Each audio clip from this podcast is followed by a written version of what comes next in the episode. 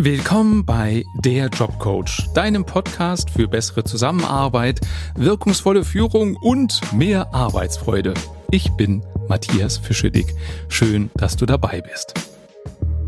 Totale Erschöpfung, Schlafstörungen, Depressionen. Das zeichnet Sieger aus. Denn wer sich in den Burnout gearbeitet hat, das ist ein echter Macher. Ja, so ist leider heute noch die Denke in vielen Unternehmen und das ist nicht besonders gesund. Was anderes ist auch noch total ungesund und das wird leider oft übersehen. Und das ist neben der Überforderung die Unterforderung. Die ist nicht nur schädlich für Mitarbeiter, sondern auch für das ganze Unternehmen. Ich meine damit das Phänomen Boreout. Und darum soll es jetzt gehen. Was ist denn das überhaupt? Warum ist Boreout schädlich? Wie kannst du rausfinden, ob du davon betroffen bist? Und was kannst du dagegen tun? Ich habe mal in Wikipedia nachgeschaut, was die Definition von Boreout ist. Und da steht, als Boreout-Syndrom, von Englisch Boredom, Langeweile, wird ein Zustand ausgesprochener Unterforderung im Arbeitsleben bezeichnet. Und man unterscheidet zwischen zwei verschiedenen Unterforderungsarten, nämlich der quantitativen und der qualitativen. Also entweder kommst du ins Boreout, weil du zu wenig zu tun hast oder weil du zwar viel zu tun hast, dich diese Arbeiten aber geistig, körperlich, wie auch immer, überhaupt nicht fordern. Eine andere Art der Arbeit, die zur Unterforderung führt, sind Routineaufgaben. Also wenn du den ganzen Tag nur Routineaufgaben machst, kann das zu einer chronischen Unterforderung führen. Boreout beschreibt also im Grunde Stress, der aus Langeweile entsteht. Und das wird oft nicht ernst genommen, ne? Man hört dann vielleicht, ah, der ist ja nur faul, der hat nur keinen Bock zu arbeiten. Nee, das ist es nicht, das ist ein Unterschied. Boreout ist was anderes als Faulheit. Von Boreout Betroffene werden faul gemacht, nämlich dadurch, dass sie von ihrem Chef keine anspruchsvollen Arbeiten bekommen, keine interessanten Arbeiten bekommen. Eine andere Ursache kann auch sein, dass der Job an sich, den du oder wer auch immer betroffen ist, hat, dass der überhaupt nicht interessant ist. Den hat man vielleicht mal gemacht, weil es nichts anderes gab oder weil andere einen reingeredet haben, das zu machen oder weil man sich geirrt hat. Oder es kann auch sein, das ist der richtige Job, nur im falschen Unternehmen. Also ich habe einen Klienten, der ist super engagiert, der könnte viele neue Ideen umsetzen, aber das ist halt nicht gewünscht. Also richtiger Job, nur falsches Unternehmen. Und das Thema Boreout sollte man nicht auf die leichte Schulter nehmen, denn nach einer Studie der, ich muss es ablesen, der Bundesanstalt für Arbeitsschutz und des Bundesinstitutes für Berufsbildung leidet jeder siebte Angestellte in Deutschland unter einem Boreout. Ich verlinke dir die Studie in den Shownotes. Und laut dieser Studie fühlen sich die Betroffenen häufig fachlich unterfordert und haben nicht das Gefühl, dass sie ihre Kompetenzen sinnvoll einbringen können. Und wenn das dann auch noch eine Vollzeitstelle ist, also wenig Zeit ist, um in der Freizeit einen Ausgleich zu schaffen, dann frustriert das noch viel mehr. Einer meiner Klienten, der von Boreout betroffen ist, der hat es mal so gesagt: Ich habe das Gefühl, meine Hirnzellen kann ich inzwischen an einer Hand abzählen. Das zeigt für mich wieder mal ganz deutlich, dass unser Gehirn wie ein Muskel ist. Man spricht da von der sogenannten Neuroplastizität. Also unser Gehirn ist so ausgelegt, dass es sich an Beanspruchungen anpasst. Also wie so ein Muskel, wenn ich den trainiere, mit höheren Gewichten fordere, dann wächst der, mein Gehirn genauso. Wenn ich mich mit Dingen beschäftige, da werden da neue Zellen, neue Nervenverbindungen geknüpft. Wenn ich aber aufhöre, ist es auch wie beim Muskel, mich mit herausfordernden Dingen zu befassen, dann schrumpft mein Gehirn im wahrsten Sinne des Wortes. Da werden wieder Nervenleitungen abgebaut. Also Unterforderung sollte man nicht auf die leichte Schulter nehmen. Und es ist auch schwer zu erkennen, ob man jetzt unter einem Boreout oder einem Burnout, also unter Unter- oder Überforderung leidet, weil die Symptome, wenn es wirklich extrem wird, gleich sind. Also bei beiden kriegst du auf Dauer Depressionen, Schlafstörungen, leidest unter Antriebslosigkeit, kriegst Tinnitus, Kopf- und Rückenschmerzen, Magen- und Darmbeschwerden und so weiter. Um rauszufinden, ob deine Erschöpfung etwas mit einer Über- oder Unterforderung zu tun hat, stelle ich dir jetzt ein paar Fragen und du kannst da mal in dich reinhorchen, ob das auf dich zutrifft oder nicht. Also hier ein kleiner Boreout-Selbsttest. Denkst du manchmal, dass du lieber einen anderen Job machen würdest, aber traust dich nicht, da überhaupt länger drüber nachzudenken, weil du Angst hast, dass du da weniger verdienst, dass das ein zu großes Risiko ist? Fühlst du dich bei deiner Arbeit schon seit einer geraumen Zeit gelangweilt, hast keinen Bock mehr drauf? Wie ist denn das nach Feierabend? Bist du da müde und ausgelaugt, obwohl du eigentlich am Tag gar nicht so viel gemacht hast und auch jetzt nicht Stress hattest? Bist du aktuell schnell gereizt und weißt gar nicht so genau, warum und weshalb? Wie ist das, wenn du eine Aufgabe kriegst? Erledigst du die schnell oder teilst du dir das ein über den Tag, damit du immer mal was zu tun hast zwischendurch? Oder wenn du die Aufgabe schnell erledigst, was machst du danach? Fragst du dann nach anderen Aufgaben oder mh, surfst du im Internet, machst private Sachen, um die Zeit irgendwie totzuschlagen? Wie glücklich bist du bei der Arbeit? Fühlst du dich aktuell eher unglücklich? Wie sieht's mit Wertschätzung durch deinen Chef, deine Kollegen aus? Also hast du das Gefühl, dass du geschätzt wirst für deine Arbeit? Kriegst du Anerkennung? Kriegst du Zuspruch oder nicht? Hast du das Gefühl, unter deinen Möglichkeiten zu sein im Job? Hast du das Gefühl, du könntest noch viel, viel mehr einbringen? Wenn du dich da wiedergefunden hast und einige Fragen mit Ja beantwortet hast, dann könnte das sein, dass du tatsächlich unter Boreout leidest. Und wir gehen mal einen Schritt weiter, um das zu analysieren. Mach doch mal, wenn du das Gefühl hast, dass du unter Boreout leidest, eine kleine Analyse deines normalen Arbeitstages. Also schreib mal auf, notier mal für ein paar Tage, was machst du den ganzen Tag? Womit verbringst du deine Zeit? Wie zügig oder schnell machst du deine Aufgaben? Also hast du das Gefühl, dass du das so schnell wie möglich machst? Oder hast du das Gefühl, dass du eben bewusst Zeit schindest? Und notiere doch mal, welche deiner Aufgaben am Tag machen dir Spaß und welche nicht. Das ist auch nochmal so ein Kassensturz.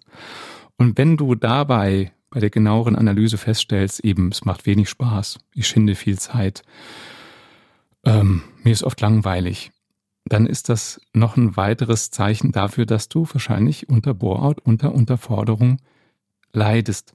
Und wenn du nichts dagegen tust, kann es sich immer mehr steigern, dass du äh, immer frustrierter wirst und es eben dann auch irgendwann körperlich wird, also eben in eine Depression, Schlafstörung, Erschöpfung und so weiter führt. Und das solltest du nicht auf die leichte Schulter nehmen, denn es ist dein Leben und dir steht zu, dass du einen erfüllten Job hast, auch ein erfülltes Privatleben. Aber auch auf dem Job geht es nicht darum, dass du Geld als Schmerzensgeld kriegst, dein Gehalt als Schmerzensgeld kriegst, sondern dass du da eine Erfüllung findest. Also, wenn du rausgefunden hast, ja, mir geht's nicht gut, weil ich unterfordert bin, dann ist der nächste Schritt, überleg dir mal, wie sähe denn in deiner Fantasie der ideale Arbeitstag aus? Von Aufstehen bis abends ins Bett gehen. Also wann würdest du aufstehen? Was würdest du als erstes machen? Zu Hause noch? Würdest du Sport machen oder direkt frühstücken? Was würdest du frühstücken? Also möglichst in allen Details, bildhaft, dass du vor deinem inneren Auge den idealen Arbeitstag siehst. Geht dann eben weiter mit, wie kommst du zur Arbeit? Wann bist du bei der Arbeit? Was genau machst du da? Und denk immer dran, keine Schranken im Kopf. Ist nur eine Fantasie erstmal. Also greif mal in die Vollen. Gestalte deinen idealen Traumarbeitstag. Was sind deine Aufgaben? Mit wem arbeitest du zusammen oder arbeitest du vielleicht alleine? Welche ähm, Hilfsmittel benutzt du? Was sind denn deine Geräte, deine Utensilien, was auch immer du für deinen Job brauchst, die du benutzt? In welcher Qualität ist das da? Wie ist dein Tag aufgeteilt? Was gibt's für verschiedene Aufgaben? Wann machst du Pausen? Mit wem? Wann machst du Feierabend? Und so weiter. Also mal mal in deiner Fantasie oder wenn du malen kannst oder gut schreiben kannst, dann kannst du ja auch ein Bild malen oder das aufschreiben. Deinen idealen Arbeitstag. Und wenn du das hast, dann vergleich doch mal deine Fantasie mit dem, wie es jetzt gerade ist und guck mal, was fehlt. Also was braucht es, damit du deiner Fantasie näher kommst? Und wie könntest du das erreichen? Vielleicht durch eine Fortbildung oder einfach, weil du die Arbeit anders einteilen müsstest.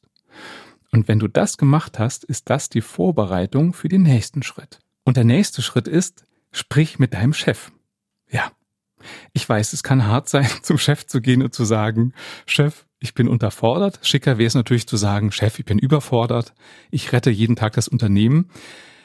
Also, nimm deinen Mut zusammen, sprich mit deinem Chef darüber, dass du dich unterfordert fühlst. Und ich denke, jeder Chef sollte ein Interesse daran haben, wenn ein Mitarbeiter kommt und sagt, ich kann dem Unternehmen noch mehr bringen, du nutzt es nur gerade nicht.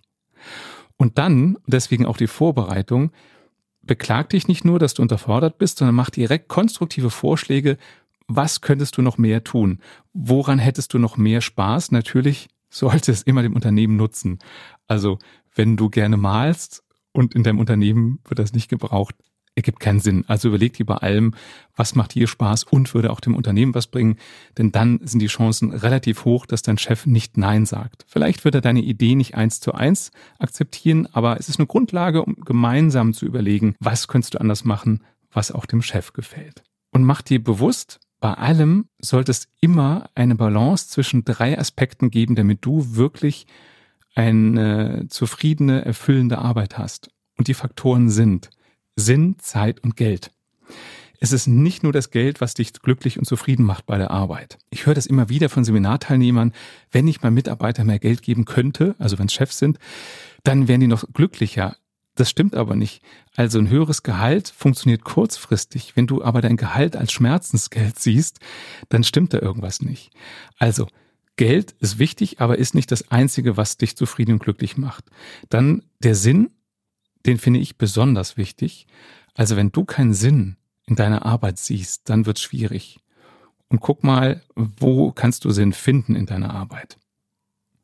Und der dritte Faktor Zeit, guck einfach, wie viel Zeit willst du wirklich arbeiten und wie viel Zeit willst du Freizeit haben? Auch das ist ein Aspekt. Wenn du bei der Arbeit nicht die Forderung kriegst, dieses, diesen, das Anspruchsvolle, was dich wachsen lässt, wo du auch mal ein bisschen ackerst und dich freust, wenn du es geschafft hast, wenn das nicht komplett über den Job erfüllt wird, dann kann der Faktor Zeit so funktionieren, dass du schaust, dass du ein bisschen mehr Freizeit hast und in deiner Freizeit das tust, was dich wirklich herausfordert, was dir Spaß macht. Wichtig ist, sei konsequent. Also wenn dir dein Chef, dein Unternehmen nicht das geben kann, was du wirklich willst, was dir eine Erfüllung gibt, was dich weder unter noch überfordert, dann schau dich um.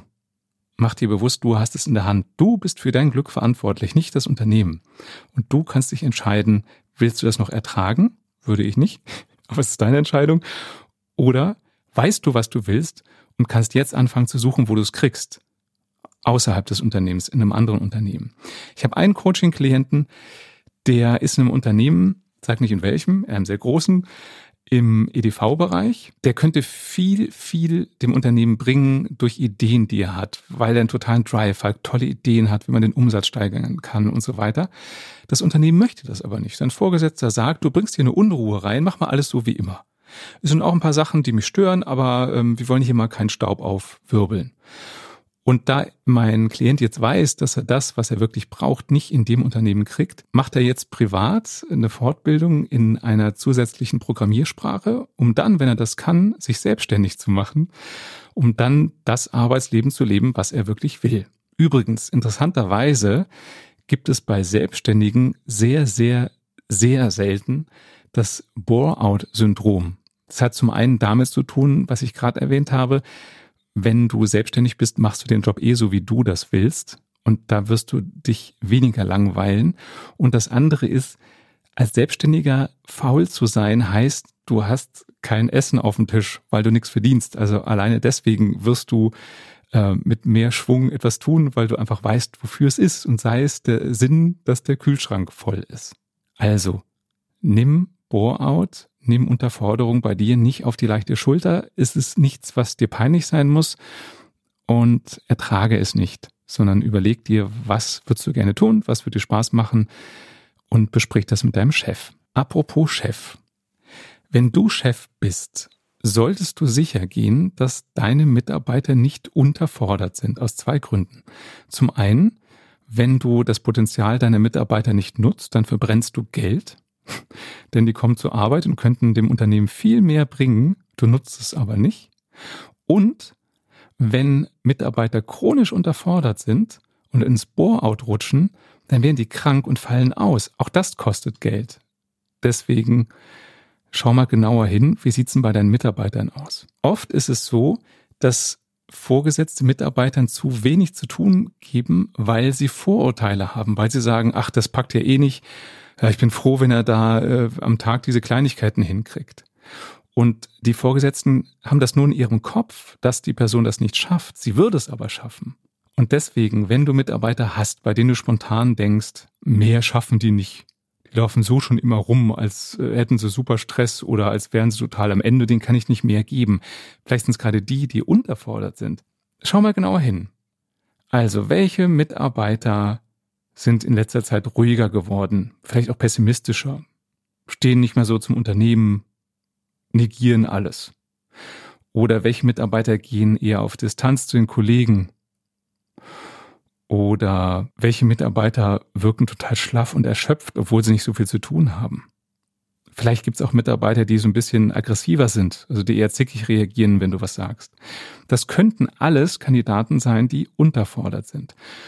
Und mit diesen Kandidaten würde ich einzelne Gespräche führen. Und zwar nicht in einem offiziellen Meeting, betreff Boreout, sondern mach's nebenbei. Mach's in der Kaffeepause, mach's beim Mittagessen. Ich würde das Thema Boreout gar nicht nennen erstmal. Nach dem Motto, äh, hier vom Fischedick habe ich so einen Podcast gehört, äh, bist du auch einer von denen? Nee, also interessier dich für deine Mitarbeiter, ist mein Vorschlag. Und frag, sag mal, wie viel Spaß macht hier eigentlich gerade dein Job? Wie viel Sinn siehst du in deiner Arbeit? Und hör zu. Gib dem anderen Zeit, drüber nachzudenken. Und wenn derjenige oder diejenige sagt, naja, so richtig sinnvoll finde ich meine Arbeit nicht oder Spaß, den habe ich in der Freizeit, nicht bei der Arbeit, dann kann das ein Zeichen dafür sein, dass der Mitarbeiter unterfordert ist. Und dann würde ich das hinterfragen. Dann würde ich fragen, sag mal, würdest du gerne andere Aufgaben machen? Würdest du gerne mehr machen? Wenn ja, was? Und durch dieses Gespräch findest du eben raus, fehlt da was oder nicht. Und wenn da was fehlt, wenn der Mitarbeiter sich unterfordert fühlt, vielleicht auch zu wenig gewertschätzt fühlt, weil er eben nur in Anführungsstrichen die Deppenjobs machen darf, die Routineaufgaben machen darf, dann findet doch mal gemeinsam raus, was bräuchte denn der Mitarbeiter, damit er mehr Spaß an der Arbeit hat? Was bräuchte er, damit er genug gefordert ist? Und was bräuchte er, damit er genug Abwechslung hat? Du erinnerst dich, Routineaufgaben führen auf Dauer auch zu einer Unterforderung, weil die macht man mit links. Also schau mal, was ist nötig, damit es einen guten Mix gibt zwischen Routineaufgaben, die halt gemacht werden müssen, und für den Mitarbeiter interessante Aufgaben. Wenn du meinen Podcast schon eine Weile hörst, dann weißt du beim Thema interessante Aufgaben, motivierende Aufgaben, schließe nicht von dir auf andere. Also nur weil gewisse Dinge dir Spaß machen, heißt das nicht, dass das jedem Mitarbeiter Spaß macht.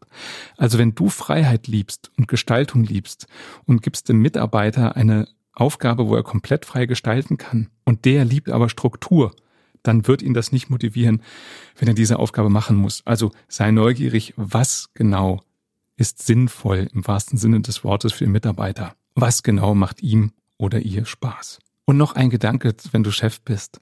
Ja, es kostet Zeit, mit einem Mitarbeiter zu reden, ob er Spaß an der Arbeit hat, ob er einen Sinn darin sieht und so weiter. Auf jeden Fall. Und du hast garantiert einen vollen Arbeitstag. Gehe ich mir von aus. Diese Zeit, die du mit dem Mitarbeiter verbringst, um rauszufinden, hat er noch Spaß an der Arbeit? Ist er genug gefordert? Die ist super investiert, weil die Beziehung zu dir und dem Mitarbeiter sich dadurch ändern wird, solange du wirklich interessiert bist. Denn es ist, geht weg von dem klassischen, der Chef verteilt Aufgaben, hin zu einem, wir beide begegnen uns auf Augenhöhe und ich interessiere mich für dich und ich bin an deinem Wohlergehen interessiert. Also investier die Zeit. Und selbst wenn der Mitarbeiter, wenn sich das rausstellt, nicht unter einem Boreout leidet, schadet das Gespräch nicht, weil du wirst ihn besser verstehen und er wird auch dich besser verstehen. Das war der Jobcoach. Wenn es dir gefallen hat, dann abonniere mich einfach und du erfährst sofort, vollautomatisch, wenn es eine neue Folge gibt. Und bitte gib mir Feedback. Was hat dir gefallen, was kann ich besser machen und welche Themen soll ich in Zukunft behandeln? Und wenn du mir dann auch noch eine Bewertung bei Apple Podcasts gibst, dann machst du mich sehr, sehr glücklich. Schön, dass du dabei warst und bis bald.